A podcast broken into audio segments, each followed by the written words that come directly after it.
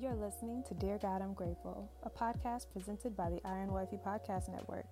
I'm your host, Michaela Robertson, and thank you for joining me for a daily dose of gratitude. Without further ado, let's get into what we're grateful for today.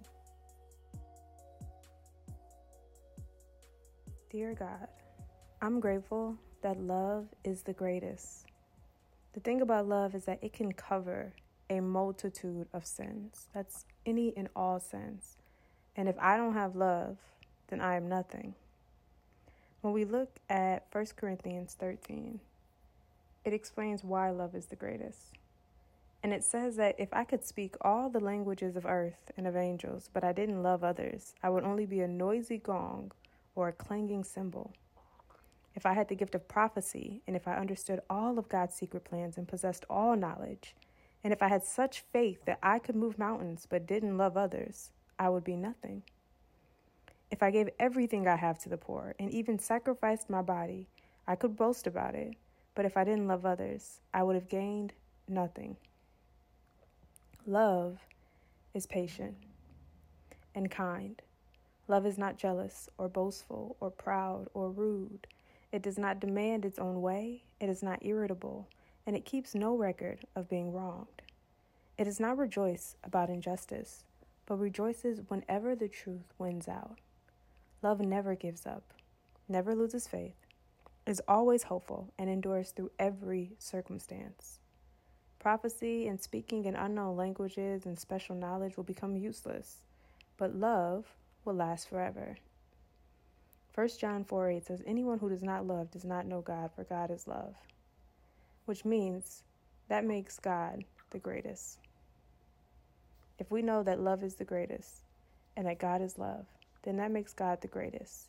And that also makes love the greatest form of Himself that He could give to us to embrace. And so I am grateful that love is the greatest. And most importantly, that God is love.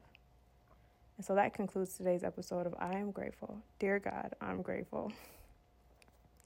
And I'm grateful for love.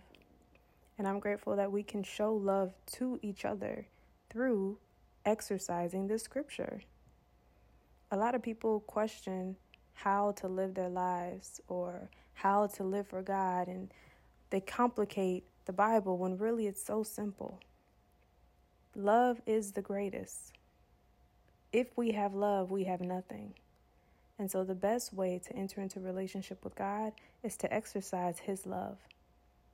And when you ask, what does that look like? How do I do that? It's right here. 1 Corinthians 13, it says, Love is patient and kind, and not jealous or boastful or proud or rude. We need to be patient and kind. We need to remove jealousy. We must not be prideful or boastful or rude. We must not demand our own way. We must not be easily irritable. Come on, somebody. and we shouldn't keep a record when people wrong us. We shouldn't rejoice about injustices. We should rejoice with truth. And we should never give up and never lose faith. Always be hopeful and endure through every circumstances, every circumstance, because that is how you exercise love. And that is how God loves. That is how Jesus Christ loves.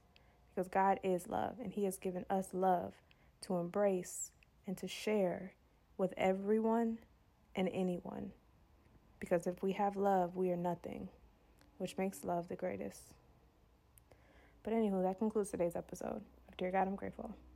I'm grateful that love is the greatest. And I love you. I think we should normalize saying I love you. Maybe, you know, outside of the home, you know, not just to the people who we know or who we've grown to love, but to all people. So, yeah, I love you. God loves you. And I'll talk to you loves tomorrow in another episode. Bye. Thank you so much for listening, and I hope you'll join me here tomorrow.